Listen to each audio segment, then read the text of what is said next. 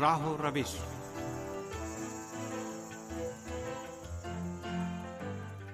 عزیز سامعین، پروگرام راہو روش لے کر حاضر خدمت ہیں۔ عباس سید کا سلام قبول فرمائیں۔ سامعین، آج کے پروگرام میں یورپی ممالک بالخصوص امریکہ میں آتشی ہتھیاروں سے ہونے والے نقصانات اور اس کے سماجی اثرات پر گفتگو کریں گے۔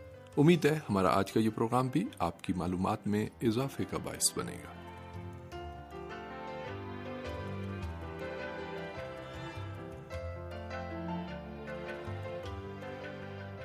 سامع انیس اگست دو ہزار انیس کی اشاعت میں ٹائم میگزین نے اپنے ٹائٹل پر جو تصویر شائع کی، اس میں ایک ایسا نقشہ دکھایا گیا تھا، جس میں ان علاقوں کو دکھایا گیا ہے جہاں اس سال فائرنگ کے مختلف واقعات انجام پائے اور درجنوں افراد ہلاک ہوئے۔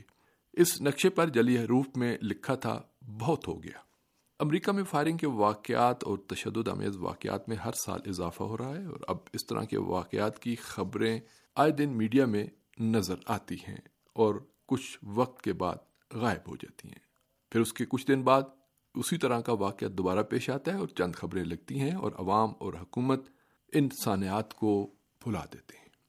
اس بات کا موقع بھی فراہم کرتا ہے کہ ایک شہری ہتھیار اٹھا کر آئے اور کسی بھی جگہ اندھا دھند فائرنگ کر کے چند شہریوں کو موت کی نیند سلا دے۔ شہری زندگی میں فائرنگ کے واقعات کا جب بھی ذکر آتا ہے تو امریکہ اس میں سر فہرست ہے۔ امریکہ میں ہر سال ریکارڈ تعداد نامعلوم شہریوں کے ہاتھوں اندھا دھند فائرنگ سے ہلاک ہونے والے عام افراد کی ہے۔ امریکہ میں سامنے آنے والے اعداد و شمار کے مطابق دو ہزار تیرہ سے دو ہزار سترہ تک ہر روز تین سو دس امریکی شہری فائرنگ کا شکار ہوئے ہیں، جبکہ متوسط سو افراد زخموں کی تاب نہ لاتے ہوئے موت کے گھاٹ اتر جاتے ہیں۔ اعداد و شمار سے پتہ چلتا ہے کہ مرنے والے سو افراد میں سے اکیس بچے یا نوجوان ہوتے ہیں۔ امریکی میڈیا کی رپورٹوں کے مطابق امریکہ میں آتشی ہتھیاروں سے ہونے والے نقصانات اور مرنے والوں کی تعداد کل مرنے والے افراد میں سے تیسرے نمبر پر ہے۔ امریکہ میں فائرنگ اور خودکشی سے مرنے والوں کی تعداد میں روز بروز اضافہ ہو رہا ہے۔ امریکہ میں فلسفے کے ایک پروفیسر جان کوزی اس بات کے قائل ہیں کہ افغانستان جانے سے امریکہ میں زندگی گزارنا زیادہ خطرناک ہے۔ بعض امریکی شہری تو ہتھیاروں سے تشدد پھیلا کر لذت اٹھاتے ہیں۔ رومن گلیڈیٹرز قتل کے واقعات دیکھنے کے لیے اسکوائر اور چوکوں پر جاتے تھے، لیکن امریکہ میں آپ یہ منظر اپنے گھر کی کھڑکی کھول کر اپنی گلی میں ہونے والے اس قتل عام کی صورت میں بآسانی دیکھ سکتے ہیں۔ امریکہ میں دو ہزار سترہ میں سامنے آنے والے اعداد و شمار کے مطابق ہر سو افراد کے پاس ایک سو بیس سے زیادہ ہتھیار موجود ہیں۔ دوسرے الفاظ میں امریکہ میں آبادی سے زیادہ ذاتی ہتھیار موجود ہیں۔ تشدد پسندی امریکی معاشرے کا کلچر بنتا جا رہا ہے۔ امریکہ اب اس کا باقاعدہ اظہار کر کے اسے اپنی پہچان اور شناخت بنا رہا ہے۔ ہالی ووڈ کی فلموں میں ہتھیاروں کے کلچر کی نمائش کی جاتی ہے اور ہر فلم میں ہیرو اور ولن دونوں کے پاس نئے نئے ہتھیار دکھائے جاتے ہیں اور اب امریکی عوام میں یہ تاثر عام ہو رہا ہے کہ ہتھیار اچھے اور برے دونوں انسانوں کے پاس ہوتے ہیں اور بدی کا مقابلہ کرنے کا بہترین طریقہ یہ ہے کہ بہترین اسلحے سے بدی اور برائی کا پرچار کرنے والے کو قتل کر کے کیا جائے اور ہالی ووڈ کی اکثر فلموں کا نتیجہ بھی یہی دکھایا جا رہا ہے۔ امریکہ کی سڑکوں پر اچھے اور برے کی تمیز مشکل ہو گئی ہے۔ کون اچھا ہے اور کون برا ہے؟ اور کون برائی کے خاتمے کے لیے برے شخص کو اپنے ہتھیار سے ختم کر دے گا؟ اس کے بارے میں کوئی رائے نہیں پائی جاتی۔ امریکہ میں اب ہر مسئلے کا راہ حل ہتھیاروں کے استعمال میں نظر آ رہا ہے۔ یہ فائرنگ یا قتل کسی اسکول میں بھی ہو سکتا ہے، کسی ریسٹورینٹ میں بھی، کسی کلیسا میں بھی اور کسی پلے گراؤنڈ میں بھی۔ گزشتہ دہائی میں امریکہ کے کئی تعلیمی اداروں میں فائرنگ اور تشدد کے واقعات ہوئے ہیں۔ آج امریکہ کے جس طرح ہالی ووڈ اور میک ڈونالڈ کے فاسٹ فوڈ پہچان بن چکے ہیں، اسی طرح تعلیمی اداروں میں فائرنگ بھی امریکہ کی شناخت بنتی جا رہی ہے۔ آج سے بیس سال پہلے اپریل انیس سو ننانوے میں کروڈو ریاست میں کولمبین نامی اسکول میں دو نوجوانوں جن کی عمریں سترہ اور اٹھارہ برس کے لگ بھگ تھی اسکول میں وحشیانہ انداز میں فائرنگ کرتے ہیں اور بارہ طالب علموں اور ایک ٹیچر کو قتل کر دیتے ہیں۔ فائرنگ کرنے کے بعد دونوں خودکشی کر لیتے ہیں۔ فائرنگ کے اس واقعے میں اکیس افراد شدید زخمی بھی ہوتے ہیں۔ امریکی تاریخ میں اس واقعے کو ایک منصوبہ بند پرتشدد کارروائی کا نام دیا گیا۔ حملہ آوروں نے اس واقعے سے پہلے پولیس کی توجہ منحرف کرنے کے لیے شہر کی مختلف شاہراہوں پر دستی بم بھی نصب کر دیے تھے۔ اگرچہ ان کا منصوبہ پوری طرح عملی جامع نہ پہن سکا، لیکن اس سے یہ بات کھل کر سامنے آ گئی کہ چند طلبہ نے کس انداز سے عام شہریوں کو قتل کرنے کے لیے خوفناک قسم کی منصوبہ بندی کی تھی۔ اس واقعے کو بعد میں دو فلموں، بولنگ فار کولمبین اور ایلیفینٹ نامی فلم میں باقاعدہ فلمایا گیا۔ چند دن پہلے اس واقعے کی یاد میں نیو یارک ٹائم میں ایک مقالہ شائع ہوا ہے، جس میں کہا گیا ہے کہ اس اسکول کی تعمیر پر کئی ملین ڈالر خرچ ہو چکے ہیں اور اس اسکول کو محفوظ بنانے کی کوشش کی گئی ہے تاکہ اس طرح کے واقعات دہرائے نہ جا سکیں۔ لیکن حقیقت یہ ہے کہ اس طرح کے اقدامات سے تشویشوں میں ہرگز کسی طرح کی کمی نہیں آ سکی ہے۔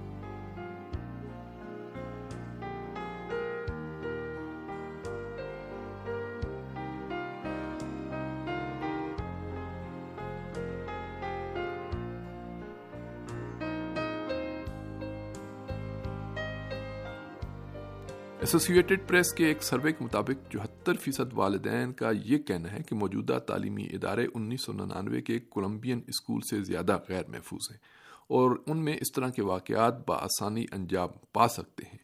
امریکہ میں والدین تعلیمی اداروں کو اپنے بچوں کے لیے غیر محفوظ سمجھتے ہیں۔ گارڈین اخبار کے بقول امریکی مدارس میں فائرنگ امریکی روح کا گویا حصہ بن چکی ہے۔ بعض سماجی ماہرین کا کہنا ہے کہ تعلیمی اداروں میں تشدد، سماجی تشدد کا پرتو اور نتیجہ ہے۔ وہ جو معاشرے میں ہو رہا ہے، وہی کچھ اسکولوں اور تعلیمی اداروں میں بھی دیکھا جا رہا ہے۔ امریکہ میں ہونے والی تحقیقات سے پتہ چلتا ہے کہ اس ملک میں جب بھی کوئی پرتشدد کاروائی ہوتی ہے، تو امریکی شہریوں میں ہتھیاروں کی خریداری کی خواہش بڑھ جاتی ہے اور لوگوں میں مسلح ہونے کا جذبہ اور تقاضا مزید بڑھنے لگتا ہے۔ امریکہ میں پبلک مقامات پر کئی بار فائرنگ کے واقعات ہو چکے ہیں جن میں چند کی طرف اشارہ کیا جا سکتا ہے۔ پندرہ اپریل دو ہزار سات میں ورجینیا یونیورسٹی میں فائرنگ کا واقعہ ہوا جس میں بتیس افراد ہلاک اور سترہ زخمی ہوئے۔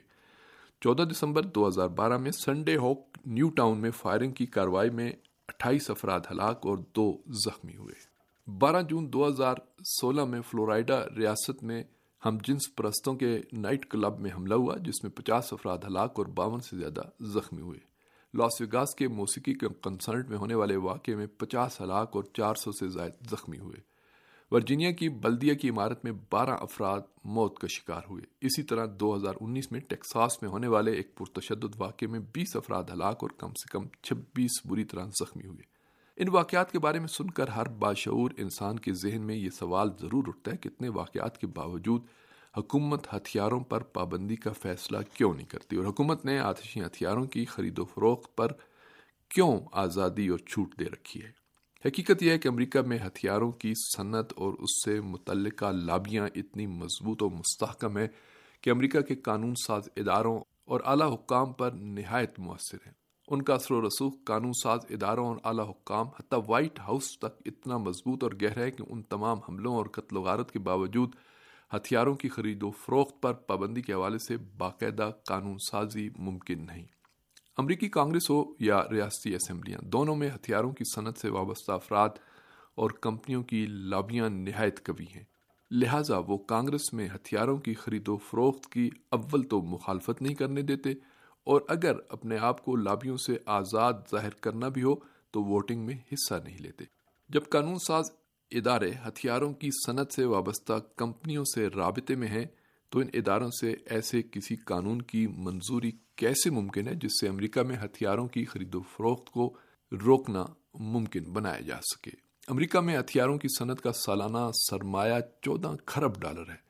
اور اس سے حکومت کے خزانے میں ٹیکس کی مد میں ساڑھے پانچ خرب ڈالر جاتے ہیں۔ کہا جاتا ہے کہ امریکہ میں کسی بھی پرتشدد واقعے کے بعد اسلحے کی سند اور شعبے سے متعلق حصص کی مارکیٹ میں کئی درجے اضافہ ہو جاتا ہے۔ فارچون نامی میگزین نے دو ہزار سترہ میں ایک مقالہ تحریر کیا تھا جس میں آیا ہے کہ لاس ویگاس کے پرتشدد واقعے میں جس میں انسٹھ افراد ہلاک ہوئے تھے، اس واقعے کے بعد سرمایہ داروں نے اسلحے کی صنعت کے شیئرز خرید کر بے پناہ ڈالر کمائے۔ کیونکہ اس واقعے کے بعد اسلحہ ساز فیکٹریوں کے شیئرز کی قیمت میں چند دنوں میں کئی گنا اضافہ ہو گیا تھا۔ حقیقت یہ ہے کہ امریکہ میں جب بھی کوئی فائرنگ کا واقعہ ہوتا ہے تو عوام اپنی حفاظت کے لیے بہتر سے بہتر اسلحے کی خریداری کی طرف متوجہ ہوتے ہیں، جس سے ہتھیاروں کی ڈیمانڈ میں اضافہ ہوتا ہے اور اسلحہ ساز کمپنیوں کو اس سے ملینز ڈالر کے فوائد حاصل ہوتے ہیں۔ یہی وجہ ہے کہ ہتھیاروں کی صنعت سے وابستہ سرمایہ کار اس بات کے قائل ہیں کہ امریکہ میں ہتھیاروں کی آزادانہ خرید و فروخت پر کسی طرح کی پابندی عائد نہ کی جائے۔ حقیقت یہ ہے کہ امریکہ کا سرمایہ دار طبقہ اپنی تجارت کو فروغ دینے کے لیے امریکی عوام کو قربانی کا بکرا بنا رہے امریکہ کے موجودہ صدر ڈونلڈ ٹرمپ بھی ہتھیاروں کی صنعت سے وابستہ افراد کے سرمایہ اور حمایت سے وائٹ ہاؤس تک پہنچے اس موضوع پر امریکی میڈیا نے کئی بار اشارے بھی کیے ہیں۔ کہ امریکہ میں اسلحے کی قومی انجمنے اور قانون ساز اداروں کو اسلحہ ساز کمپنیوں پر مشتمل لابی نے ڈونلڈ ٹرمپ کے ذریعے بلیک میل کر رکھا ہے اور اس کی واضح مثال ڈونلڈ ٹرمپ کے مواقف ہیں جو انہوں نے اس طرح کے پرتشدد واقعات کے بارے میں اختیار کیے ہیں۔ مثال کے طور پر فلورائیڈا میں فائرنگ کے معروف واقع میں ہلاک ہونے والے پسماندگان کے احتجاج سے خطاب کرتے ہوئے ٹرمپ نے اسلحہ ساز فیکٹریوں کے مالکان پر مشتمل انجمن کو وطن دوست افراد قرار دیا تھا۔ اور اس لابی کی کھل کر حمایت کا بھی اعلان کیا تھا۔